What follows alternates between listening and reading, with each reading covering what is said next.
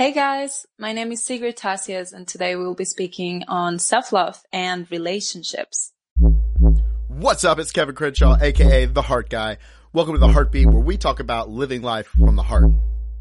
So I'm super excited for this episode because it's something that I've talked about a lot, which is self-love and relationships. And I'm joined here with a life coach and motivational speaker. Sigrid, welcome to the show. Thank you so much for having me. It's a pleasure. Uh, totally. So I know we were talking a little bit before we started recording about just the self love in general. And you were saying how it's just so important to achievement in anything in life. I guess, could you talk a little bit more about that? Definitely. Well, what I've seen through my personal experience in life, um, is that self love really is the foundation to everything. And I see how many, many times, especially working with uh, my clients, we tend to think that maybe career, um, health, relationships, all these different aspects of our lives are separate from us. And what I mm. feel and what I keep on seeing is that when we work on ourselves and really getting to understand, know and love, accept, forgive ourselves, everything else in life changes. So I had this personal experience through, um, years from suffering from anxiety at a corporate job I had and really getting to change my life completely through getting to love and understand myself. Um, I had this experience to, of really getting to understand the power of self love and how it is the key and the first thing that we should work on when we're trying to improve any area of our of our lives. Mm-hmm. So, how do you recommend people do that? Just self love. Self love. It's such a it's such a thing, right? um, I think it's very important to get very real with ourselves, and first of all, um, commit to to this process because it is a process. It's not something that happens overnight and commit to ourselves, really um, acknowledging the fact that we are mm. not separate from the other areas of our lives, that things aren't happening to us, mm. are happening because of us. And life, it's really built upon the choices that we make all the time. So when we truly recognize that within ourselves and commit to doing the work, then we can start to move through life with a completely different approach, if you will. So in order mm-hmm. to start self-loving, I think that's the first step. It's really making, making it a choice, making the choice of doing so and making it a true commitment, true commitment, knowing that it's not something that we can work within a week. It's not something that's always going to look pretty. it's not something that, you know, mm-hmm. I see a lot of, um, I have a lot of people reaching out to me on social media and clients, first timers and all of that saying, whoa, I had no idea this was self love. I thought self love was flower mm. and all this, like I was saying to you before, all these sugar coating fluffy things, right? Yeah. And I think it's important that we, that we know that self love is a journey, that it's a lifetime journey. And to me, it simply means commitment commitment to work through whatever it's happening, whatever life it's bringing mm. with as much compassion, kindness and honesty as we can. Mm, yeah. And I think you had a good point there too. Like, I think it's also just commitment to like yourself. Mm-hmm. You know, and, and uh, you hit a good point. You said something like, uh, that your, your life, you're not separate from the other areas of your life. And I think that that is so true because we can't really segregate life like I think people used to, where it was like, cool, now I'm going to go to work and then I have my home life and then I have this other life that I'm out on the weekends. And I think just especially the era that we're in with social media and everything, it gets even harder to do something like that than that we're always shown that you're yourself almost all the time. It's it in no matter where you're at, right? Um, it's very hard to keep and maintain that takes a lot of energy to segregate and it's very easy to just live in integrity and be one person everywhere you go. Exactly. Definitely. And the way I see it, working on self-love help us build a home within ourselves, right? It's like a home base that we can always come back like an inner sanctuary.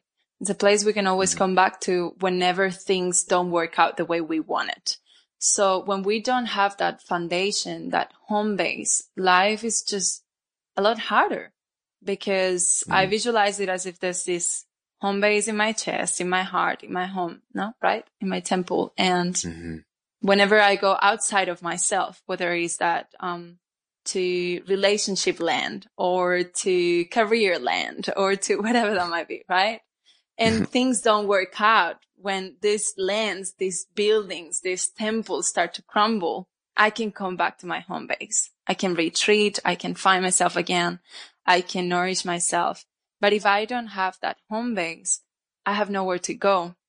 And that is why then it gets so much harder when things don't work out the way we planned and, right. and we struggle so with self Yeah, because how do you, exactly, because how do you cultivate that home base or build that structure? Because some people don't have that. In fact, they actually hate being by themselves. Mm, I know. Or even having that space to themselves. And so they, they stuff their awareness with things that are distractions. Yes. Um, I'll share a little bit of my personal story because I think it's, um, the reason why I do what I do, um, right now. I used to have, a, as I said, a corporate job in the city, completely unhealthy attachments in my relationships, didn't have really high quality friendships and I completely struggled to be on my own. I struggled to spend time by myself. I didn't really understand and know myself, didn't accept myself and didn't even know that self love was a thing, right? And I was blessed with a time of deep struggle where I started to suffer from anxiety, very deep anxiety. And through doing that, I found a life coach. Um, I know you're a life coach yourself as well. So Mm-hmm. You probably feel me when I say it's so important to have someone that supports you in being able to see your blind spots and gives you with the tools that you can use in order to start building that home base, right? So mm-hmm. through doing that, um, I put myself through a lot of tests, but it was always through having that support of an external source. Let's call it external because it wasn't a friend. It wasn't a family member. It wasn't someone I knew. It was someone that was simply there to guide me in that process. So when people mm. ask me, how do I start loving myself? How do I start, um, enjoying spending time on my own? I think again, it's a process. And most times, if we aren't qualified, and even if we are, I'm a life coach and I have three life coaches. I have different coaches for business, for life, for like spiritual mentors, all of that, right? So we always have blind spots and things that we can't see about ourselves. And when we start to recognize that we want to build that relationship of love and acceptance within ourselves, I think it's very important that we reach out and seek for support in whatever way that is. So for me, that was through yoga and meditation and life coaches and all these different things, plant medicine and many things that have helped me get where I am. Um, Mm-hmm. It looks different to everyone, but I do highly encourage anybody that is feeling like they are ready to step up their game and to really feel better within themselves, to start enjoying their own company and taking responsibility for their lives because that's really what we're doing. Um, to reach out, mm-hmm. to, to seek for support and invest in themselves emotionally, energetically, and financially because it does pay off. And the opposite, the contrary of doing that is to keep living in, in, um, space of dishonoring. The way I see it is if you don't truly enjoy being with yourself, what, what is this life about? You're always going to be at the mm. mercy of someone else.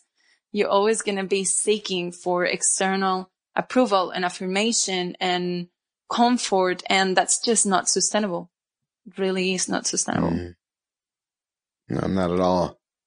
So, you know, we tying now that people have self love, let's say that maybe they're at a really good spot and somebody does really respect themselves.